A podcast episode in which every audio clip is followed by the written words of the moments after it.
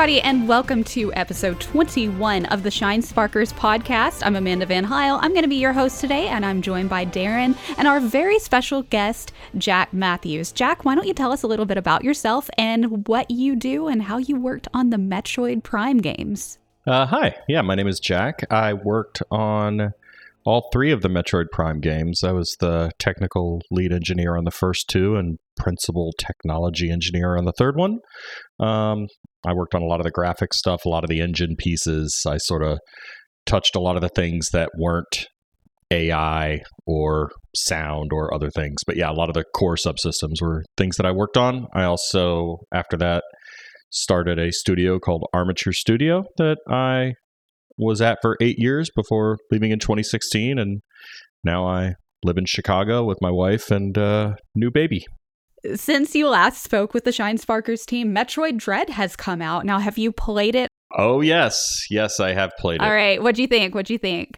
I really enjoyed it. I I mean, I have a soft spot in my heart for the 2D Metroids and I was really just I I I needed it. You know, I'm also, you know, I've got the got the new baby, and so it's hard to make time to play that kind of thing and uh, to play games in general. But I sort of made time. Like every nap was time to go play Dread, and um, yeah, I really, I, I, I just love those games. I love the the Sakamoto side scroller Metroid games, and I thought Mercury Steam really hit it out of the park. It was so good. Oh my gosh, I loved it. I just I love that game so much. It's funny because I I just played a second playthrough, and actually in the first playthrough, I did not like the EMMIs like at all. But in the second playthrough, I actually kind of dug it. Like I I sort of uh, found their patterns and found the way around it, and and I and I got to got to appreciate the EMMIs on the second playthrough, and I feel like what's great about the 2D Metroid games is you appreciate a lot of things on subsequent playthroughs, which is really fun. Yeah, the EMMIs made me cry when I first experienced them. They gave me nightmares. Like I was crying the first time. like, just stop chasing me. They're definitely formidable. Yeah, when that that animation when they when they kill you. Um, spo- oh my gosh! Yeah, and they like hit you through the heart, and it's always slightly different timings and different, you know, pieces. But man, that is that is something that just yeah it it, it that inspired terror uh a lot yeah. yeah it's really satisfying when you can land that counter though isn't it and just get them off absolutely you like run out of there you feel so cool every time you land that counter yeah there was one time where i did it three times in a row i have no idea nice. how i did wow. that yeah and i was you know it was like when you're playing the emmys i mean half the time you're just wanting to throw your controller at the screen or i guess just throw your switch if you're not playing on a screen but like um but yeah i had like three in a row and i was just like wow i must have done something right because i mean i feel like it's almost random if you land it or not and yeah it was it was nice. Was it worth the wait all those years of rumors and speculation to get a sequel to fusion? You know 19 years. Was it worth it? I mean yeah, I, well, I mean, it's like, what's the alternative? not not getting it, I guess. But uh, yeah, I, I, I would say so because one, I really liked. Well, I liked it being on a on the Switch. I really mm. liked having the 3D graphics and stuff. Like there were certain parts, like um, oh goodness, I I can't remember any of the area names, but there was one with like a ton of lava where the background was this big like plume of lava going straight up and it was just gorgeous. And i felt like that wouldn't have translated well on the 3ds at all. I felt like there were a lot of visuals that i was just happy to see on like the big screen uh, with a side scroller game that mm. just would not have landed on the 3ds because mercury steam previously made Samus Returns, which was on the 3DS, and it's virtually identical game engine, but I feel like it really shone here. Uh, I was also really happy to be playing it at 60, and I felt like the animations that they were able to do on Samus in this one were honestly pretty incredible and something that they wouldn't have been able to accomplish on prior generations. So yeah, I'd I'd say it was worth the wait. I, I I'm curious for you guys what do you what do y'all think of the story of the Sakamoto Metroid games? Just just the whole story or the story of, of where Dread fits in? Uh, I'm talking about like because Dread sort of caps off a big part of the story, and you know, like I worked on the Metroid Prime games, and we virtually weren't allowed to have a story because we were sort of segmented into this one narrow section of Metroid at large, and so I was curious, you know, because basically we had Super Metroid, which wasn't much of a story other than killing Mother Brain. And then we had no other, and then we had Metroid Fusion, which had the story of Adam and everything. And then there were no other Metroid games, no other Metroid games. And then there was uh, Dread. and uh, that sort of caps off, and I don't want to spoil it too much, but like it sort of caps off sort of Samus's story with Metroids and with the Chozo stuff and everything. And I was just curious what you guys thought of that, or if you had any thoughts on how that progression went. I think it had some really neat twists that I was not expecting. Um, was not expecting what happened to Samus at the end to happen to Samus at the end. Um, I, that's how I'm saying it without spoiling. well, I was going to say people have had enough time to play through the game now. Uh, that's true. That's true. And this is a Metroid podcast, so they may as well like accept accept it. Yeah. So so feel free to talk about spoilers at this point. All right. Well, I like that she turned into a Metroid. Uh, I thought that was a really, I thought that was a really cool way to cap off her story and to sort of keep Metroids in a game where two games ago all Metroids went extinct. So I thought that that was um, that was pretty cool, and I was really kind of happy to see that. Yeah, she became the Metroid, or as people in the community have been calling her, an angry watermelon, um, which was it was pretty incredible. But I think it ended quite abruptly. I feel like we should have had a bit more. You know, uh, I feel like with Fusion, you had that big speech at the end, um, and we didn't really get that. We didn't get that closure. Just kind of ended. Yeah, I left it really open, and I liked that bit with Adam. Like at the the the twist with Adam at the end. I thought that was really neat. Yeah, that one came out of nowhere. Yeah, I liked that. Yeah. We presumed that it was Adam throughout the game, and, and there was there was people online that realized that actually it was uh, it wasn't the case and it was all a trick. But um, yeah, it surprised me, and I didn't realize until the end. I thought, oh, Adam's gone rogue, rogue, rogue. Adam. He, he wasn't he wasn't friendly after all, and yeah, I enjoyed it. Yeah, yeah, and then the the bosses I thought were a real highlight too. I really, really loved the boss. I mean, I loved them even though they were ridiculously difficult and hard. I guess what I really loved about the bosses, and they they call this out in one of the like loading hints, is that all of their attacks are avoidable and I think that that's a really cool thing. I mean, I think it's pretty.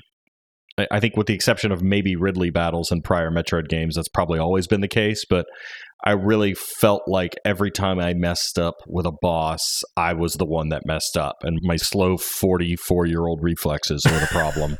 uh, but but it was like something that I would I could learn and get muscle memory about, and I really liked it. So yeah, and then I you know the the the abilities were great. The flow was largely good. I I yeah I thought it was I thought it was a slam dunk. I thought it was worth the wait. Definitely.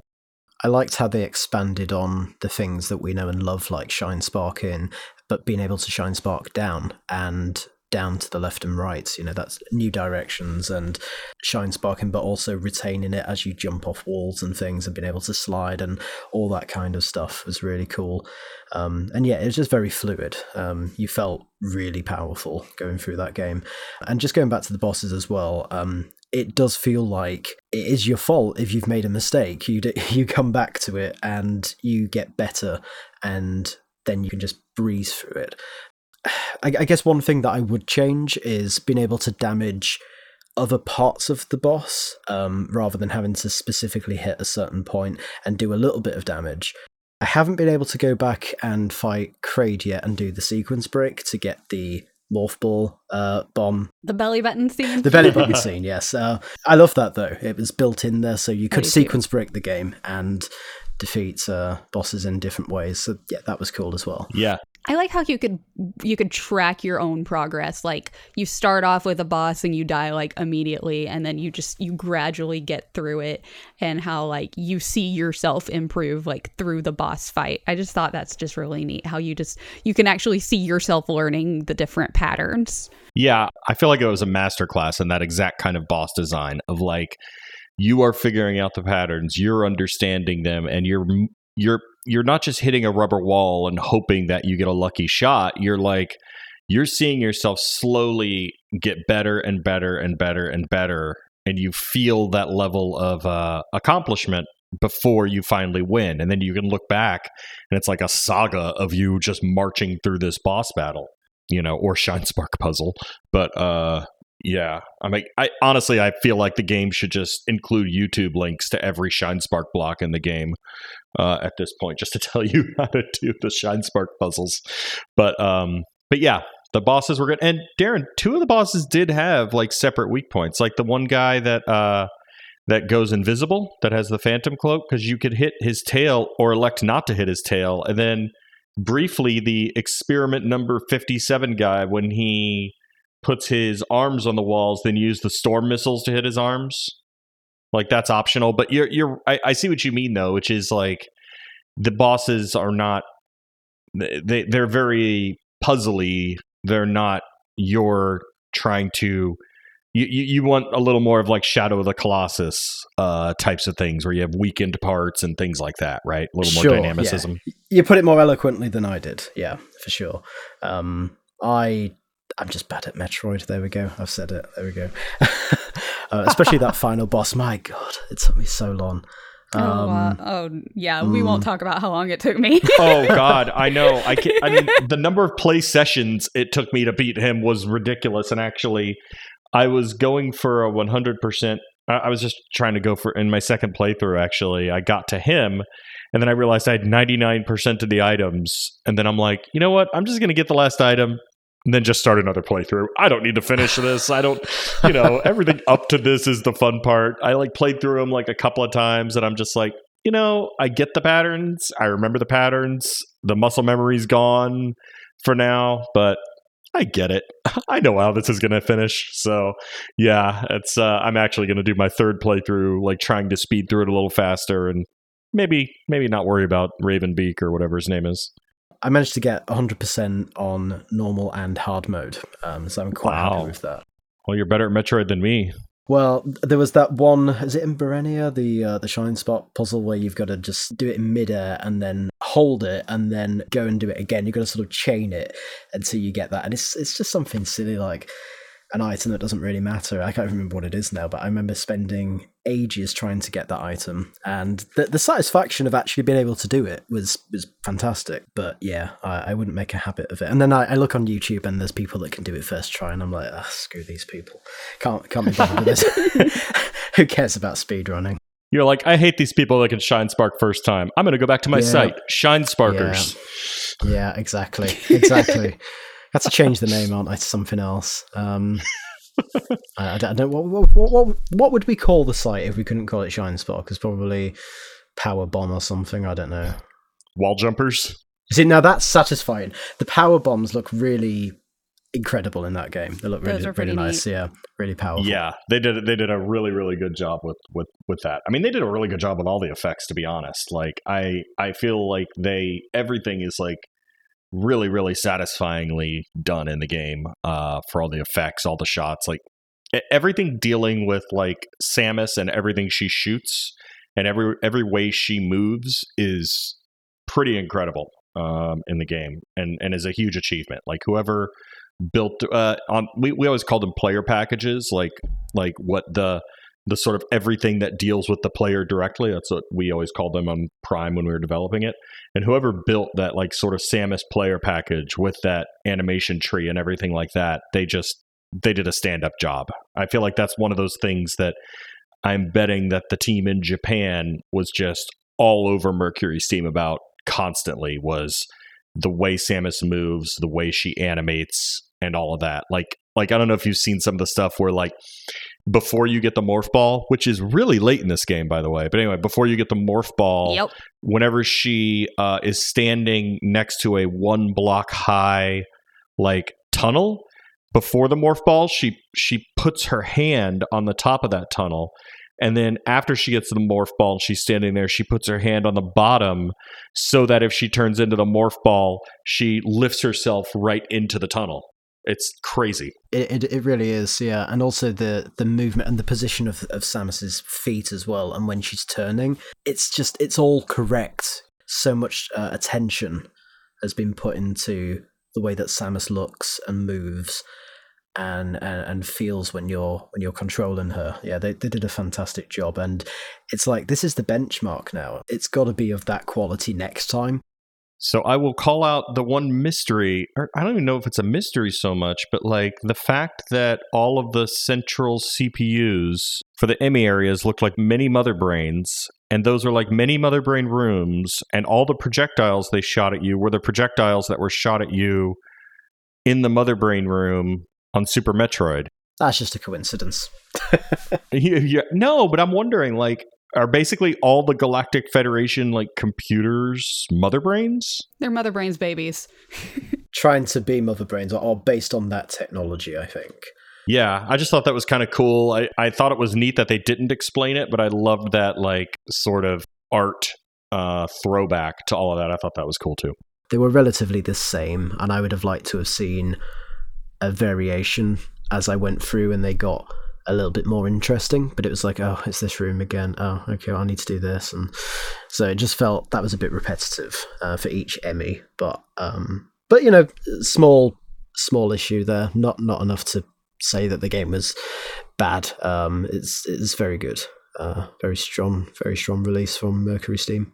Yeah, yeah. In fact, it, th- those were those did remind me of in Samus Returns how you had to battle like fifteen like identical Metroid bosses in Samus Returns. And so it actually did evoke that for me is like, oh, here we go, like fighting a bunch of identical mini bosses again. Uh, that that did remind me of that, but you know, it was such it was such a minor thing, and you know, really those encounters had almost no tension, and they were just kind of like an in between anyway. That it didn't bug me that much, but yeah. Speaking of Metroid Dread, um, I'm going to just move into a few questions. And the first question that I've got here for you it's been long rumoured uh, that this infamous Metroid Dread scan in Metroid Prime 3 Corruption hinted to a game that was in development at the time, and that there was talk as well of like Dread being restarted in development uh, a couple of times throughout the years by Sakamoto. And there's been denials of the fact that that Dread scan was anything meaningful. Um, but what do you know about it? What is that true, or is is there more to it?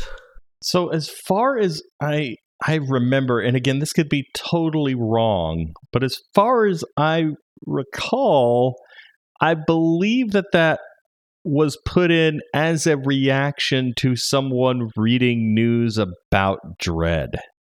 I right. I believe the designer who put that in at Retro put that in there because he read something about Metroid Dread on the internet. I don't think it had anything to do with anything we heard from Nintendo or not. And I don't, I, I, could totally see that slipping through the cracks because Nintendo did read all the scans as they went out, but I almost would wonder if, you know, one hand didn't know what the other one was doing or that one just slipped through. But I don't think that there was actual insider information there. It's just kind of interesting. There's been denials of it, and then you know, there's people saying, "Oh, but actually, there was a game," and so it's interesting. I guess I guess all, all, I can all I can really say about that is like especially back then was that Prime Two or Prime Three the scan Prime Three yeah it's Prime Three I I would be pretty surprised if we if the person who wrote those scans knew anything about anything that was going on in Japan because Nintendo is a really siloed off company and in fact like the people, you know, Tanabe-san and the folks that we worked with are a completely separate group from the people that make the mainline Metroid games. So I would be pretty shocked if meaningful info actually made it over. That's not to say, you know, I'm sure the person who wrote the scan wrote it because they read about this game, this rumor, thought it'd be cute to talk about this other Metroid game that they heard about. But yeah, I, I doubt there was there was any um, coordination of information about it. I mean, it could have been, but I, I doubt it. So, we want to ask about a few mystery characters from the Prime series that hope you'll be able to shed some light on. So, we're going to stick with Metroid Prime 3. We were wondering if you could confirm the existence of something known as Endocoons, because in two rooms in the game, there are file names Endocoon Lab and Abandon underscore Endocoon. So, is that, is there anything you know about that? Like, was that a thing or is it just a name? I feel like that was probably someone being cute with the Etacoons, which were the cute animals that you could optionally rescue in Super Metroid, and I, I don't remember if they're optional in Fusion or not, but you know Samus's little little fun creature people. I think that that was probably a cutesy reference to those, and I would not be shocked if either that was kiboshed or somebody realized that they're not called Endocoons. Uh, the file names don't really matter, but yeah, I, I, have a feeling it was probably somebody trying to do like a little reference to Etacoons from Super Metroid, and then it just got didn't happen. I just like the idea that it's somebody that just spelled it wrong and they meant it to be something else. Oh yeah, no that that kind of thing happens all of the time because in an ideal world you guys never see the file names. Right. So um yeah, that that that does not shock me. I'm sure if you looked at a pretty big list of the spellings of area names, you'd probably find a decent amount of misspellings or art assets for that matter. You'd find a decent amount of misspellings, but we tried to exclude file names for the vast majority of files, anyways. So, yeah, so it's been confirmed uh, that there was supposed to be a, a, different boss in place of Thardus in Metroid Prime. Uh, there was some concept art from Greg uh, Luzniak um, that surfaced, and it's known online as Ice Boss. And we was just wondering if you could tell us anything about that, and if you knew what its name was. I don't, because I don't think Ice Boss made it out of the concept stage. Um, there was never any engineering work done on anything but Thardis. Um, I looked at the Ice Boss concept again just to to study up on it, and it sort of looks like a, an evolution on the Sheogoth. You know, like almost like a you know, and the Sheogoth was was uh is it was a boss until he became not a boss once you got the plasma beam but like as far as i know ice boss was just a concept and then i remember thardus happened because someone saw galaxy quest and i think it was mark pacini and thought that that would be a really cool idea for for that boss. So i i would not i i bet you dollars to donuts that that that that that boss was concepted and then Thardus just happened instead, but there was never any actual work done towards uh, a different ice boss. So another critter question in mm-hmm in Prime, there are several pieces from the concept art gallery that mention the word monkey in them. There's monkey lower, monkey shaft, monkey upper. And you mentioned previously on Twitter that there was actually an enemy called blood monkeys at one point. Um, what yes. what can you share about those? So that was um, when we first got Metroid Prime.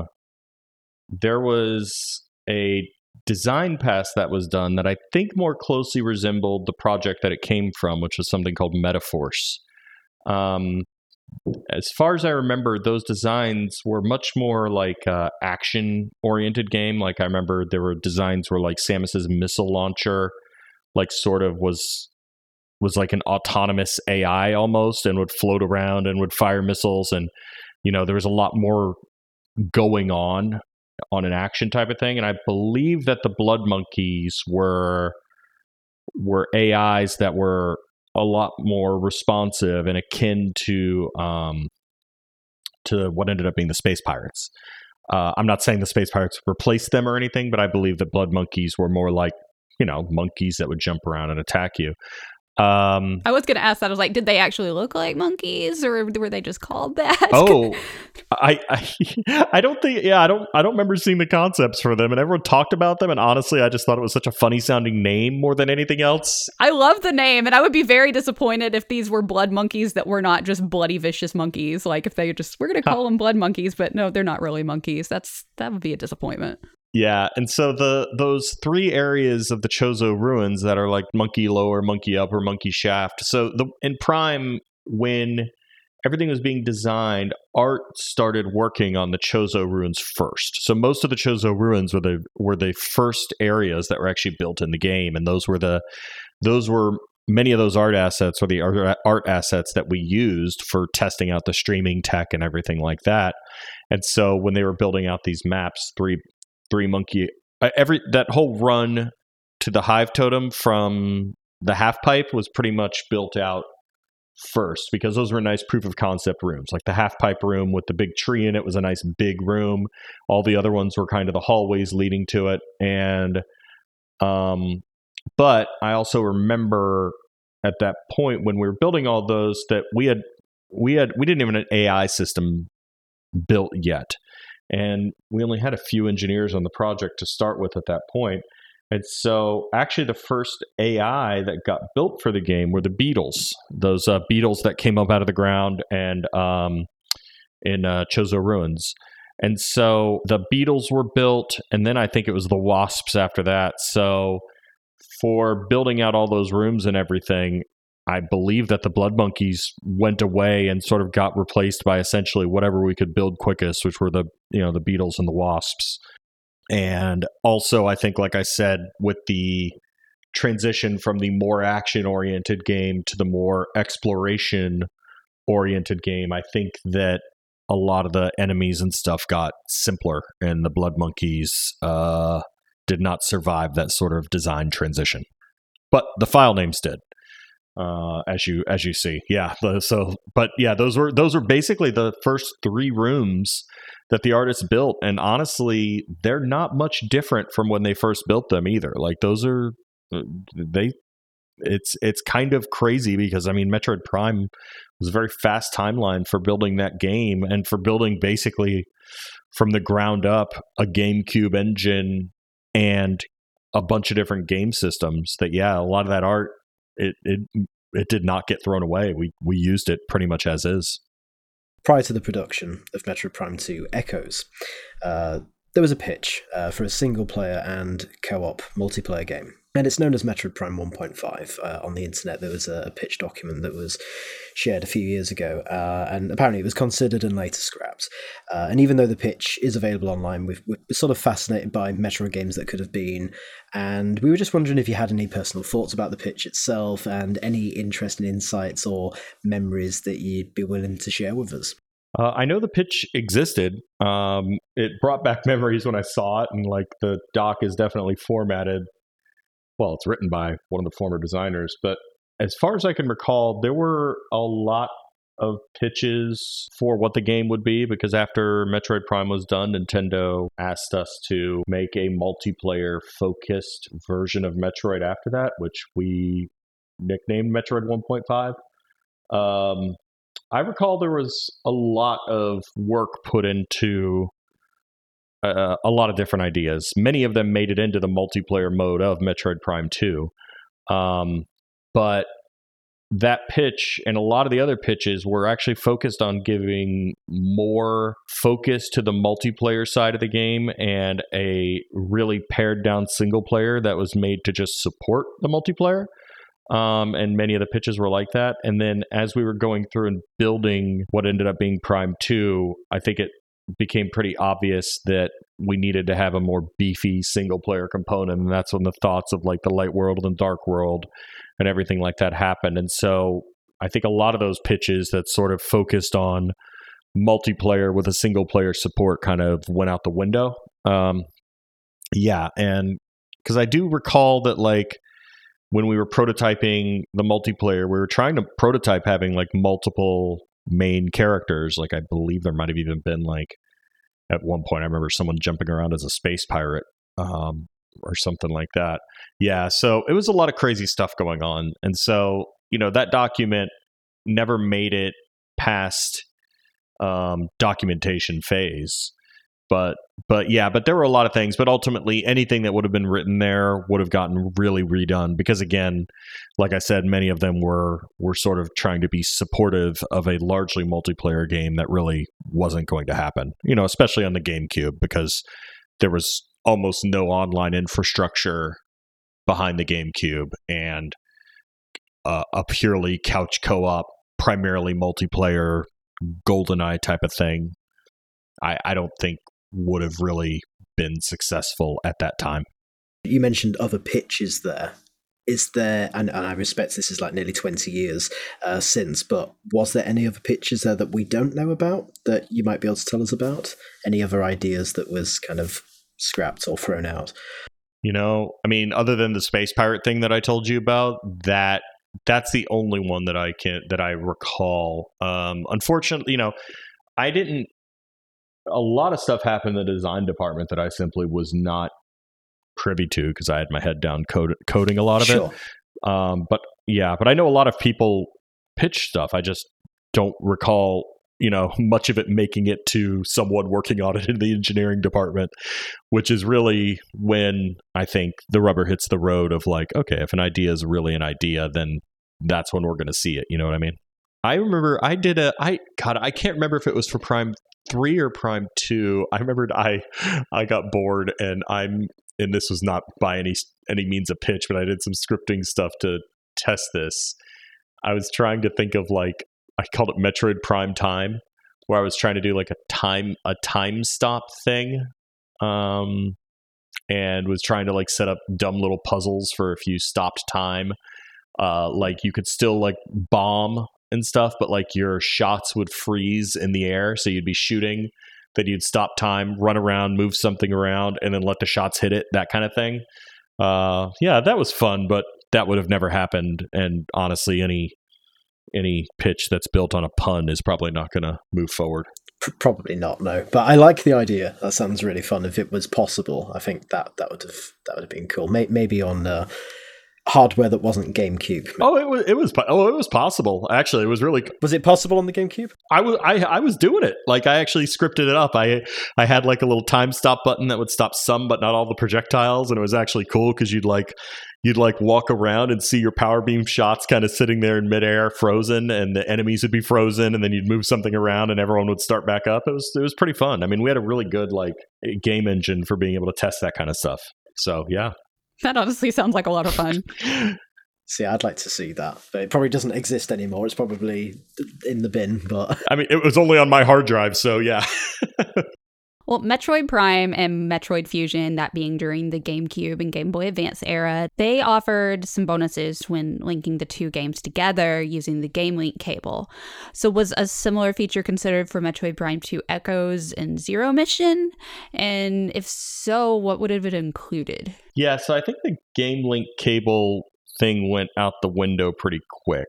Um, you know, like that was a, that was a really cool thing, and like having Fusion and Prime come out at the same time was really was really neat. But I think like you could almost count on two hands the number of people that had those Fusion Link cables. You know, so yeah, I'm not sure what we would have really linked up. I mean, we linked up the suits in Fusion, which is really fun, but the suits in Fusion were like so different that I could I you know, that made sense uh to do. But yeah, I I yeah, there were no real plans to link the two games. I think the games came out like 6 months apart also. So, yeah, I, I other than like the original Metroid. So, uh me and uh Zoid had actually hacked in Super Metroid uh, being emulated on Metroid Prime One at one point. Um, I know that would have been cool to unlock in zero, you know, with Zero Mission, but I believe there was like some kind of patent with Sony sound chips that was stopping us from emulating Super Nintendo back then. Um, but that would have been uh, that would have been something fun to unlock uh, with Zero Mission uh, if there was a way to link it or something. But yeah, that that would have been a fun unlock. So the last question that I've got here. Retro Studios has developed many great titles over the years, but we know that in some of their earlier times, there's been titles that didn't make it. Uh, in recent times, we've learned of projects that didn't come to fruition for various reasons. There was a, a game that was going to be based on uh, the character of Sheik from the Legend of Zelda series, and a game focused on Boo from the Mario series. I think the the, the Boo game was going to be like a DSiWare game. I think, um, and I'm just curious, and I'm probably pushing my luck here. Are you willing to share any information on titles that didn't make it to release? Uh, we've already talked about the projects and pictures, but is there any more that we might not be aware of that you might want to share? Uh, I, well, I'm not going to talk about anything that was after Prime Three. Uh, I'll go but on. sorry. Please. I mean, it's been pretty well publicized that Retro had, you know, four titles prior to Prime One um, that were in that were, you know, were were pretty pretty heavy development and got canceled at sort of various times, which were a football game I believe was going to be called NFL Fever, American football. Darren, Yep. Yep. um, there was uh, there was like a car combat game that was mm, called I forgot the name of that one. We just called it Car Combat all the time. Uh, Metaforce, which is the precursor to Metroid, and then Runeblade, which I think became Ravenblade. Um, and so yeah, there were there were four titles under development, but you know, Retro back then was also doing they had like a core tools and technology team that was the bulk of engineering before things sort of got split off onto game teams. So actually, Retro had like a big unified game engine um, that sort of everyone was working on together prior to prior to probably around the time when Retro landed Metroid is when all of the game teams really started to um, pull all their stuff together. Uh, and then as the game, and then w- what happened is basically all four games were in development, and then at one point the four games kind of became two games because NFL, the GameCube was not going to be released in time for the NFL game to come out at the right time, and Madden was a juggernaut, and I think Nintendo just realized they didn't need to make an American football game. And then, from what I'd heard, Miyamoto just did not like the idea of the car combat game. He didn't like the idea of cars with guns on them. So, um, most of the car combat team got merged into Metroid, and most of the um, most of the NFL team got merged onto Ravenblade. And then those sort of continued in parallel for a really long time until um till the Ravenblade project was deemed infeasible. Like they just it was going to be way way expensive it it needed too much and it was going to be really hard. So then um some of that team was merged into the rest of the Metroid team as well and that's when Retro became a one project studio. But none of those three games uh, of of those three canceled games Raven Blade, raven well car combat was the actually the one that was the most fun to play but Raven Blade was probably the one that was closest to it had the most art assets in it and stuff like that. And that was more like an rp like an rpg um type of game. But yeah so the, the those those were those games. And then metaforce metaforce didn't i i don't recall ever seeing like any actual engineering that was done meaningfully on Metaforce in terms of like getting a player up on the screen. I think most of that actually started when we got Metroid and started kind of stitching all the tech together because I think that's also about when we started getting GameCube dev kits and could really, you know, um, could really move forward on real development uh, on that. Because prior to that, we were just developing, you know, like a Windows version of the engine and you know using uh, DirectX and everything like that. So just to confirm that Metaforce, the game that was being worked on before Metroid Prime, became Metroid Prime. That's right. In fact, like there's a ton of stuff that the Prime World Editor guys have found that has Metaforce still in the game, um, and I believe a lot of the build tools still referred to it as Metaforce even even after Prime was done. So yeah, Metaforce definitely became Metroid Prime. And and just before we, we leave that segment, I was curious, what can you tell us about Ravenblade as a game, like its concept, its story, its characters? Um, because you said there was like lots of art assets and stuff for that. Can you just sort of give us like a, a, a visual of what that game could have been if it was made? Oh gosh. Um all I well, I remember it it had like a tome of stuff written about it that I honestly don't know much about, but it had like a really, really large, fleshed out story. Um, and I know that it was intended to be a full on RPG, but then as it sort of moved forward, it was getting cut into more of like a um, third person. I wouldn't go so far as to say like Devil May Cry, but like third person magic action game. The idea was that it would have a really, really deep, deep story. And like I remember I remember, I think near, near, around the time the game got canceled, I remember one of the audio engineers told me that just to record all of the VO, it was going to take like twice as long as the game had left in development. Um, you know, so it was it was it was to have a really rich and deep story, but to be a um, not turn based. It was going to be like an action um, thing. And so, like, their last prototype that I'd seen had like a lot of sword play, had like magic stuff. And um, the idea was, I remember there was the idea of essentially being like, oh, I know what I'm thinking of. What were those games that, um, that like Dynasty Warriors, I think, uh, where they have like lots of guys rushing at you and you're just sort of plowing through them. And I think they did a few Zelda knockoff, you know. Yeah, Zelda there's like the version. Hyrule Warriors versions of them. Yeah. yeah, So I think that I think that that was kind of an inspiration was that there would be times when you'd have overwhelming amounts of enemies.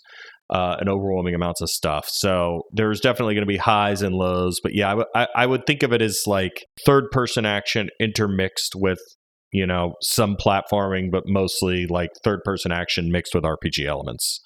It was it, it's it's hard for me to say because as the game was sort of going through its development processes and as timelines were becoming more realistic, more and more things were getting uh, changed on it to make it fit within that. Um, but I know that like you know the the name Raven Blade obviously has to do with a big sword. And I and it was originally going to be called Rune Blade, but then I think there's enough games with Rune in the name that the copyright wasn't going to work, so it got changed to Raven Blade. So, I mean, take that from it what you will a sword with a bunch of runes you know um yeah so I, I i know i'm painting a very bad podcast visual but to be honest i don't really have a great visual in my mind either because um like i said it, it was it it started it, it actually started so deeply written. And then i think that they were kind of trying to figure out what the moment to moment game of this vast big story was going to be. And then as that started unfolding, it became clearer and clearer that they just needed to get things to do in the game and figure out outside of what this grand story is what is actually happening minute to minute. And i think that that's where some things kind of maybe faltered or you know as schedules and everything became more realistic it just became harder and harder to really find how do we actually execute on what this story vision is.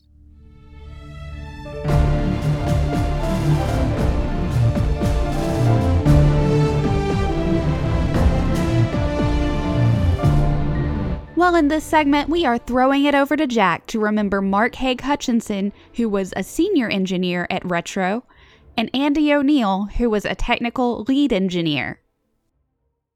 Uh, yeah, yeah. Uh, these were both very uh, some of the most talented people I've ever worked with. They both uh, sadly passed away, and I just wanted to talk about them uh, briefly.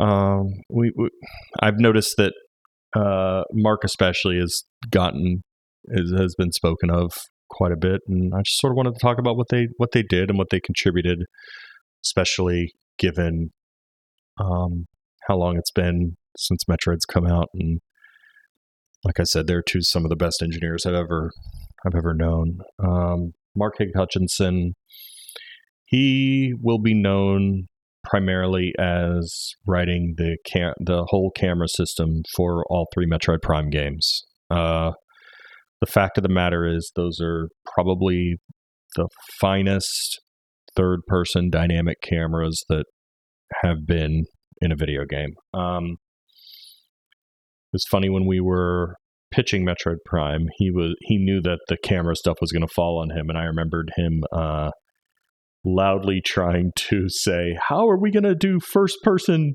ball? Are we going to tip the camera all around? Are we going to rotate it and make everyone throw up?" I remember he he saw that as a particular challenge, and then and then the next challenge was, "Wait, are we going to be able to turn into a ball like anywhere? Like, are they going to like stand on a on a plate and then they're in ball mode or what?" And then when it was like deemed that it needed to be happen anywhere, he it, it, it, was realized how gargantuan of a task this was, and I cannot stress enough how much work and love uh, this man put into put into that system. He also was a person that spoke up for the people in the studio. There were quite a few meetings, and especially when they dealt with crunch or when they dealt with a lot of things that would impact all the employees where Mark would be the guy that would stand up in the room. Mark was always the grown up. He was older than most of us that were working on the game.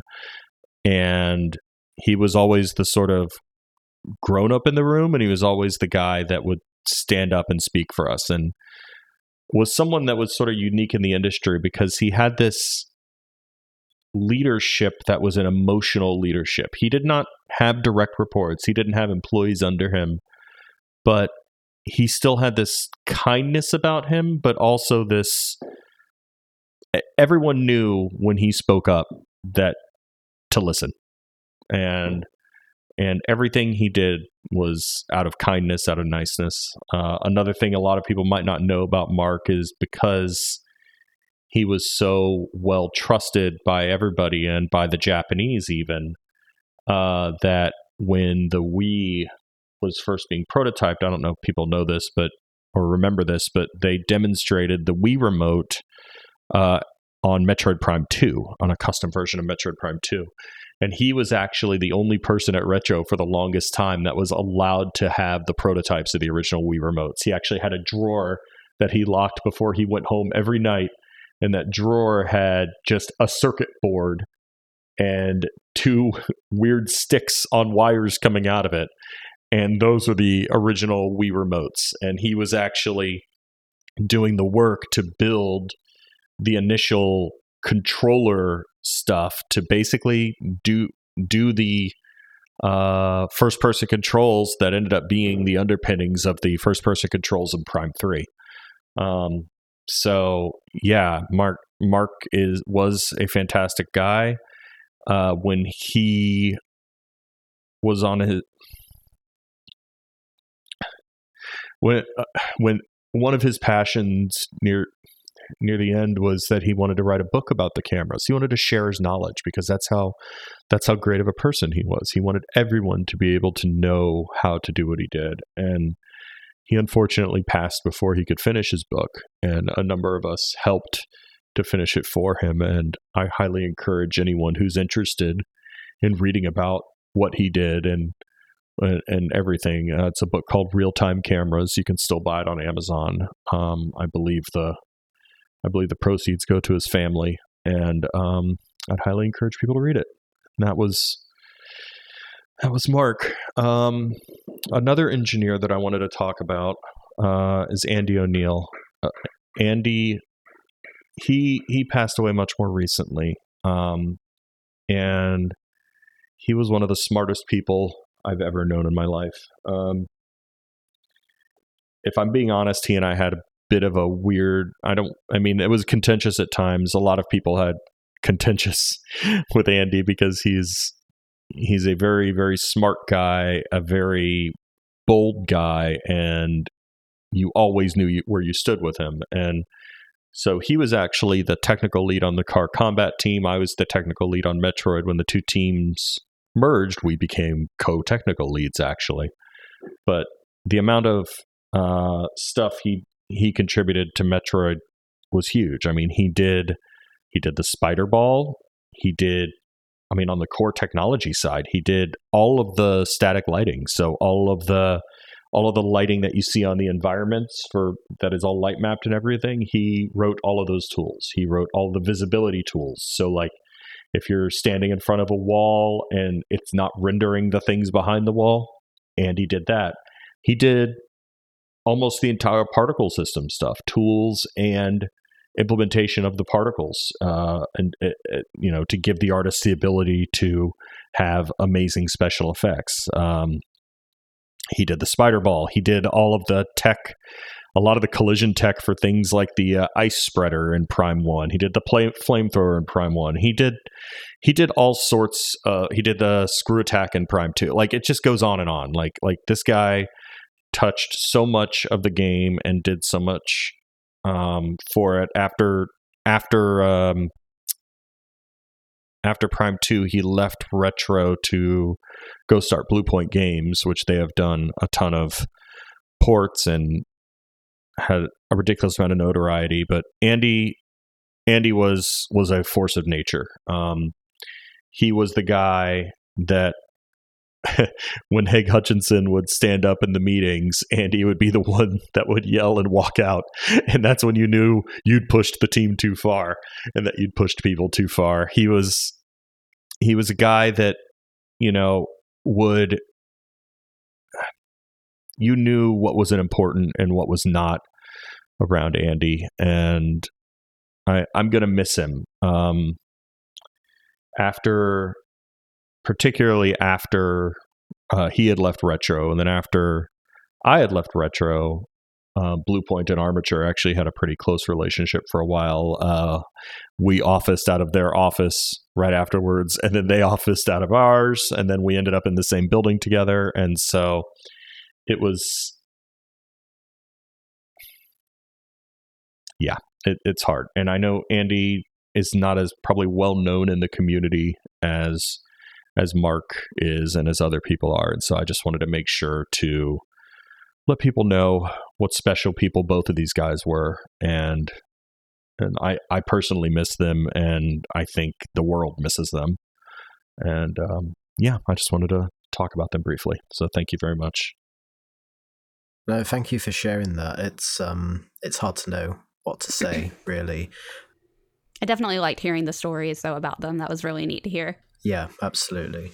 Yeah, it, there, there, there's a there's a human side to a lot of this game development stuff that is very hard. It brings you very close to people when you work 60, 80, 80 hours a week. Sometimes you you see you see what really makes people tick. You see you see who they really are, and they truly do become a family to you. And when you lose someone in that family, it's it's it's gutting and and it's hard. But I think you know it's it's always good to remember that that there's people making these games. You know that that we're that we're all human and we all care about each other and that the love that goes into the games is also the love we all feel for each other and and yeah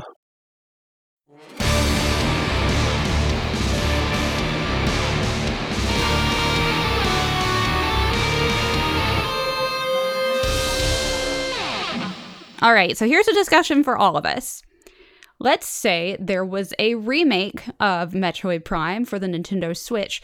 What are some, like, maybe quality of life improvements or changes that you'd like to see if it were to come to the Switch? And where would the Metroid series possibly go next under Retro Studios? So, regarding Metroid Prime 1, I I I think the two the two quality of life things I'd probably want to see on the Switch would be one, the controls. Uh, I actually, you know, I adore the Wii controls that we did for Prime Three, but I uh, I went back somewhat recently and played the GameCube version of Prime One again, and my hands nearly fell off.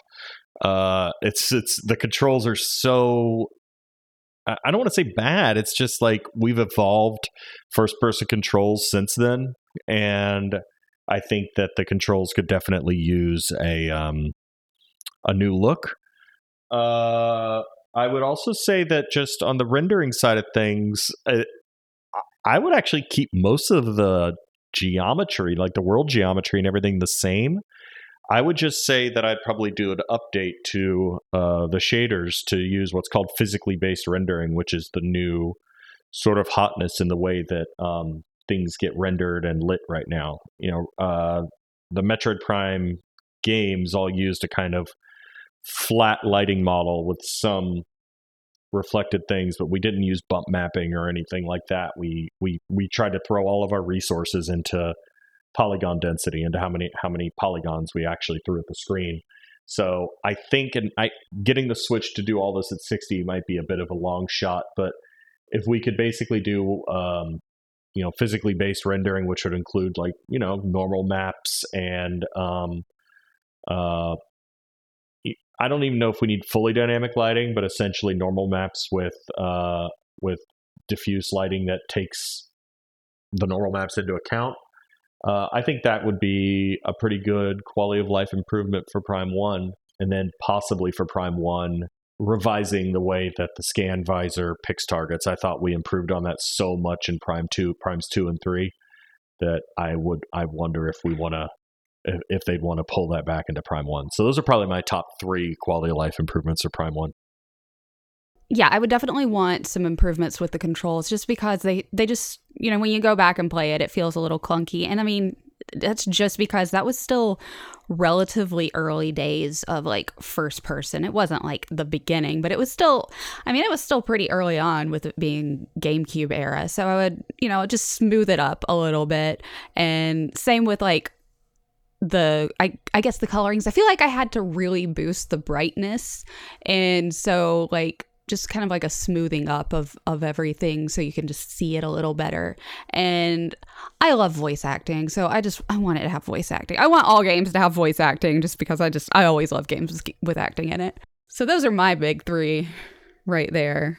I don't, I don't know if i've got three um but what i do want to say is i'm just so grateful that there's someone else that loves the Wii motion controls compared to the, the GameCube. I think the, the, the Wii controls were a big improvement over the original. So when I played the the Metroid Prime trilogy, I loved playing the game with that control scheme. It's fantastic, and I would love to see that applied again. I don't know if it's going to be possible to just take the control scheme from the the Wii and put it into the Switch. I'm sure there's a lot more work that would need to go into that to make that possible. So anyone that that makes that game. If if it ever happened, you know, good luck to them.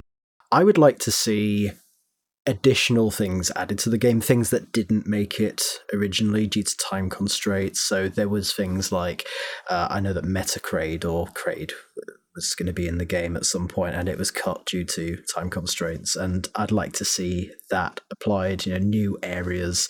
Um, so people that have played the original game, they have something additional as well. Um, and and a graphical in, improvement overall, I think, is is is almost inevitable. Um, I'd also like to see more language support, um, so more languages that wasn't translated originally. But you know, any other languages out there that that wasn't there originally in the game, I think it would be nice. Um, it makes it a bit more accessible for people. So I think those would be the changes that I would like to see. I was going to say, uh, I believe the languages were EFIGS J, but here, I'll give you guys, I don't know if this is known or not, but here's a bit of trivia about Kraid. So, Kraid was actually modeled out, I believe. And then, but we all knew we didn't have time to do Kraid. In fact, the engineer that was like working on Kraid, the running gag was like, well, you're never going to see him in the game. And so he actually got replaced with the Omega Pirate. Ah, uh, yeah. So yeah, so the Omega Pirate is where Kraid was, and that was because the Omega Pirate was built on the AI of the. Oh God, I forgot what the giant pirates were called, but yeah. So, so if there were to be a Kraid uh, in Prime One, he would be taking the place uh, of the Omega Pirate. They could put him in a different room, I'm sure. A very large room, but they could make a room and put him in it. And it could be I mean, the Omega thing. Pirate room is pretty big. They can make a bigger room than that and put him in there, make Kraid even bigger. um, but yeah, there is a render online of Kraid, and it looks incredible. And it's it's it's a shame that that he's not in there. So, what about Prime Four? What does Metroid Prime Four look like under Retro Studios? Yeah, I mean, I don't even. I honestly don't know what a Prime Four looks like. Um, it's going to be interesting because I mean we pretty much closed off everything in the uh, in Prime Three with Dark Samus. I I'm not sure. Like, I think it'd be really cool if Retro gets permission to actually jump to somewhere else in the Metroid timeline. Um, either post fusion or something along those lines. I'd like to see that happen. I doubt it'll happen. It'll probably have something else to do with Phazon. I don't know. I never really um, connected with the Phazon stuff, to be completely honest. I I always found it to be a shame in our games that they were called Metroid, but never really featured Metroids. Um, you know, like Metroid Prime, the last boss was a Metroid Prime, but I remembered like the Metroids in the other two games. This is something I complained to Pacini about, and I think he just ignored me, which is the right thing to do. Uh, is like you know you could almost one shot them with a plasma beam or something, and I think we just sort of washed over that by saying they were like mock droids or like you know Tallon Metroids that were clones or something, but. Yeah, so I I think it'd be cool if there's a way to wedge a future game into actually having Metroids in it, possibly not doing the phazon stuff and I maybe it'll involve more of the hunters. I'm not sure. I know I know uh, that was a sort of goal was to try to get more of the hunters in, which we, you know, did in Prime 3 to a degree. So yeah, I'm not I'm not sure where the series goes. It's it's weird to like be wedged into the middle of a narrative arc that we know the ultimate end to with Samus, you know? And so um yeah, I, I, I I'm I'm interested to see where it goes. I'm I'm not sure uh, where it goes. What what about you, Amanda? What do you want to see out of it? Um, you know, I just want to see a continuation of the story. Um, because I was hitting, I was sitting here thinking more along the lines of like the different quality of life improvements because more popped into my mind for like, oh, this would be a cool thing to improve upon. Oh, this would be really cool. Oh, what what what, what popped what pop, what popped into your mind about well, the Prime um, what stuff? made me I'm think curious. of it is I just remembered how in Dread the checkpoints were so much more forgiving in Dread than in previous games, and to put that into Prime would be awesome because I hated it when I would die and forget to save at a checkpoint or be on the opposite side of where I needed to be and then I'd die and then go back to a point. and I just I loved how forgiving it was in Dread and I'd like to see that again. So that that's a good one actually. I would agree with that. Although I do like the idea of having to save because if Yeah. you don't save, that's kind of on you. You didn't save, so it's oh, it's my fault. I didn't save. That's fine. That's Yeah, totally yeah. fine. but I like that. I think that's good. Um, so yeah, I, I would agree with that. In terms of what I would want to see from Prime Four, um, no Dark Samus, no Phazon. I feel that that story is done. I would like to see a new threat, um, probably Sylux. Um, I know that at the end of Federation Force, which takes place after Prime 3, uh, there is that little scene at the end where Sylux has stolen baby Metroid. Um, and I feel like that's going to be the premise of, of the story. Um, it would be nice to know who Sylux actually is, since they seem to be focusing on him, you know, on him quite a bit. Um, and it would be nice to see some more of those hunters from that uh, universe as well. Maybe uh, Trace or someone like that. But ultimately, I'd like to see a new story. But I would like to see references uh, back to the original free games as well. Um, so maybe there'll be like log entries and stuff, or um, maybe Sylux is trying to follow in the footsteps of Dark Samus or something. You know, trying to be like a sort of copycat. And I think a new story, a new threat.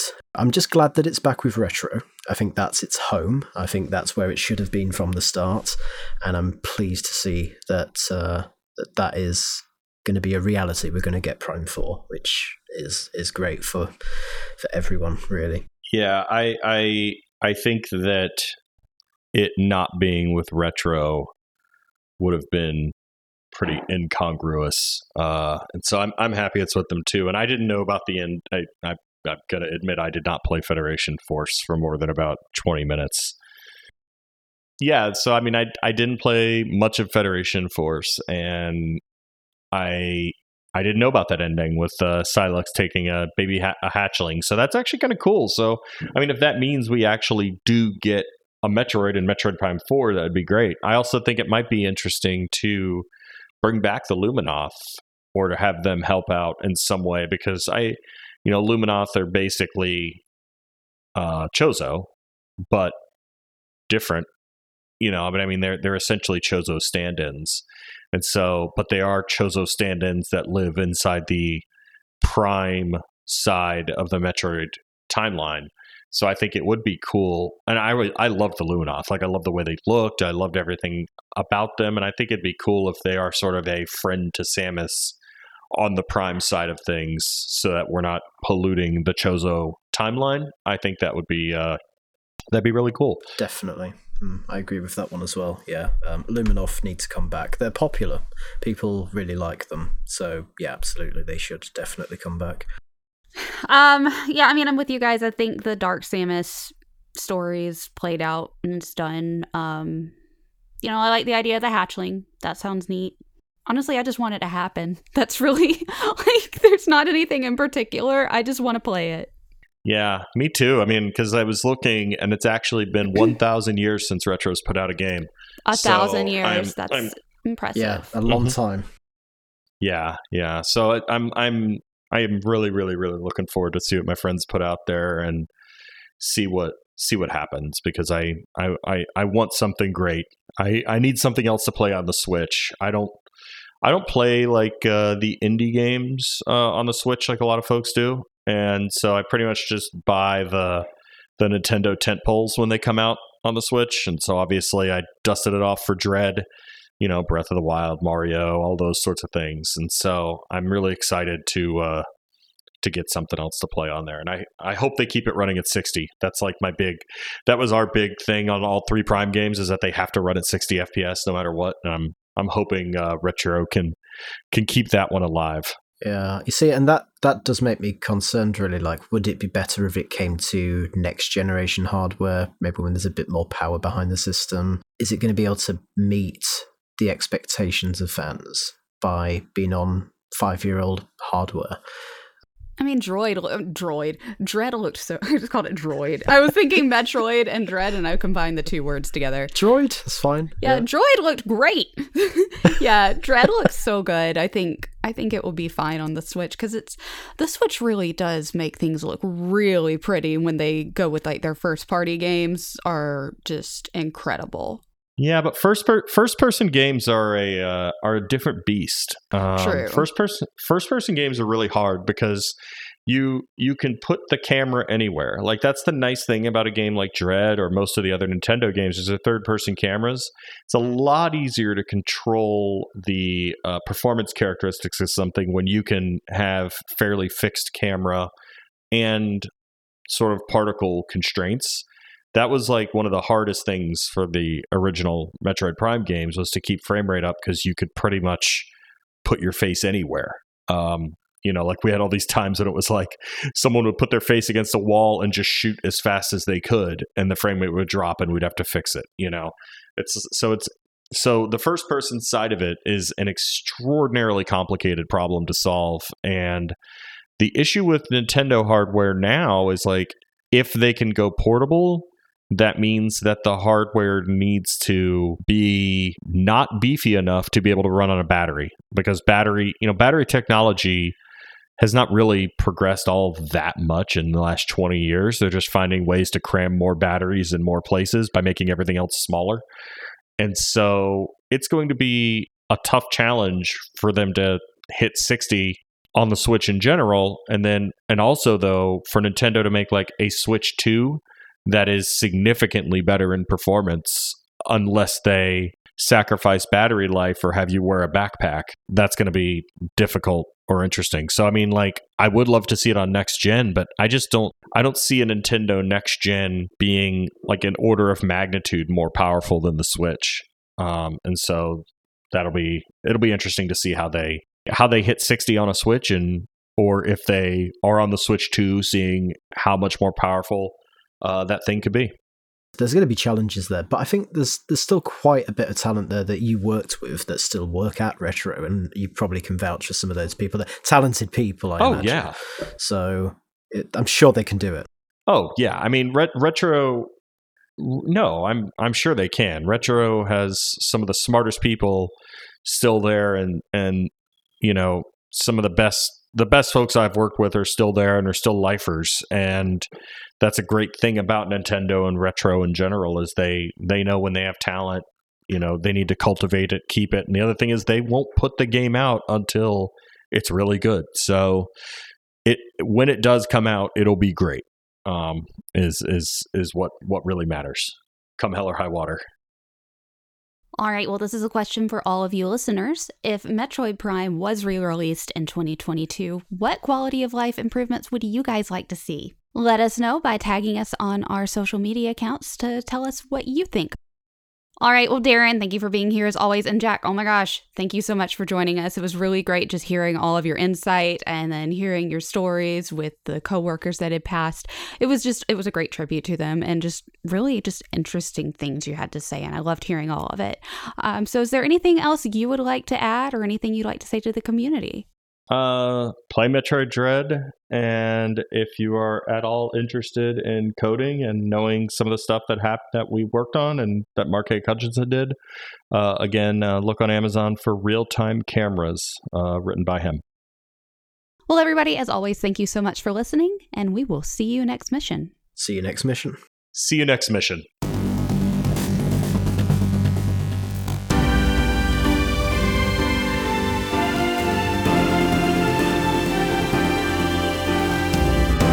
And congratulations Very as cool. well. We're so happy to have you. Oh, go ahead. I'm sorry. I, I was just going to say congratulations that I thought you was going to say something, but we ended up interrupting each other, so that's an outtake straight away.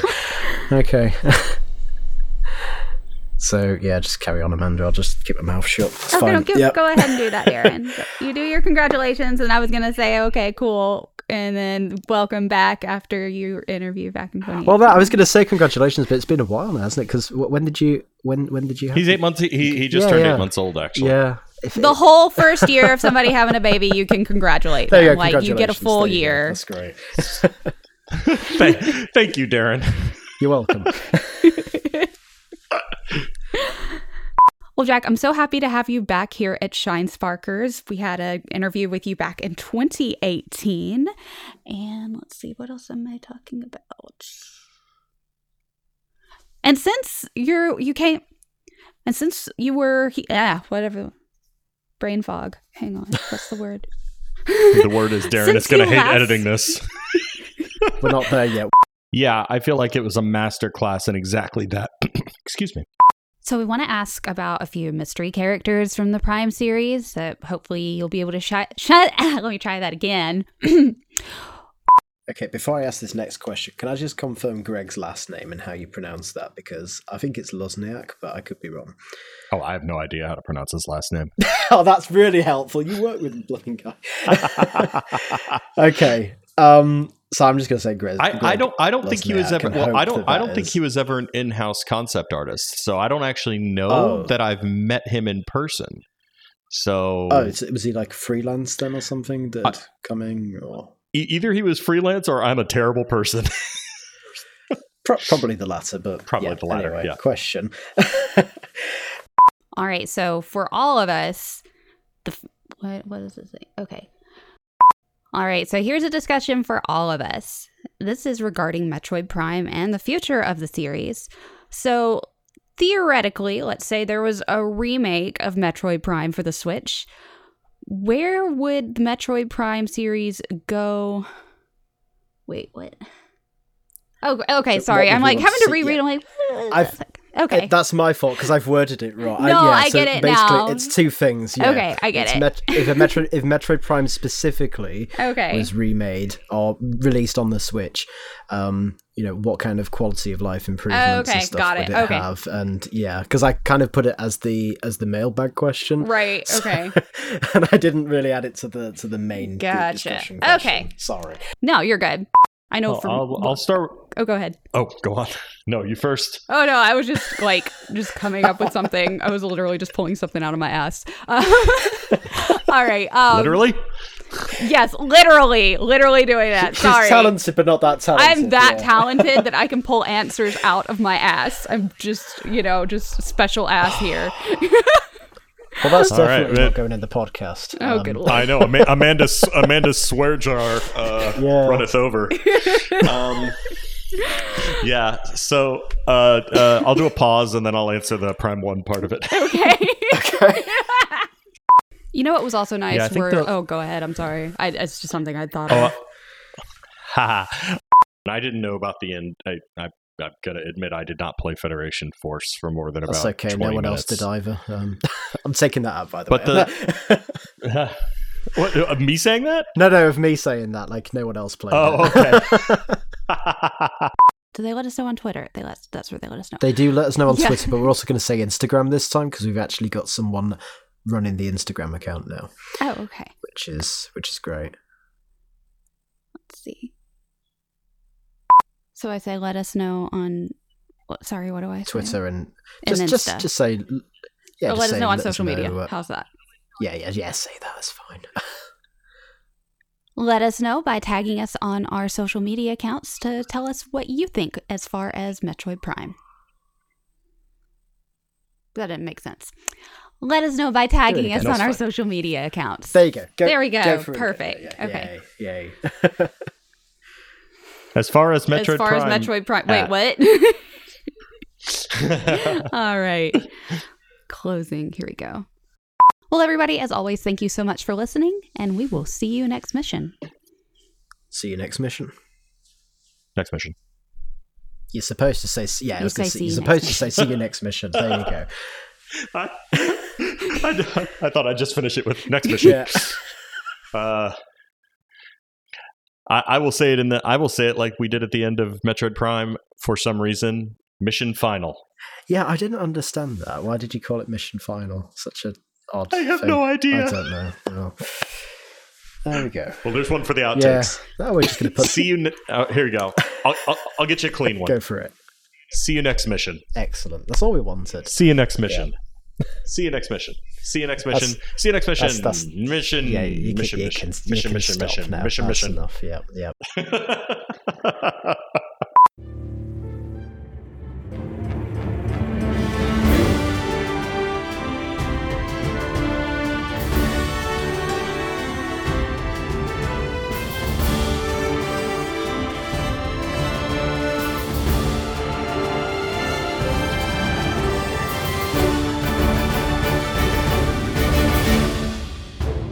This podcast was edited by Darren Kerwin and Giulio Bruschini.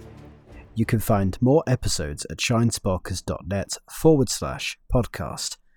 And we can be found on social media. Just search Shinesparkers on Facebook, Twitter, Instagram, and YouTube. See you next mission.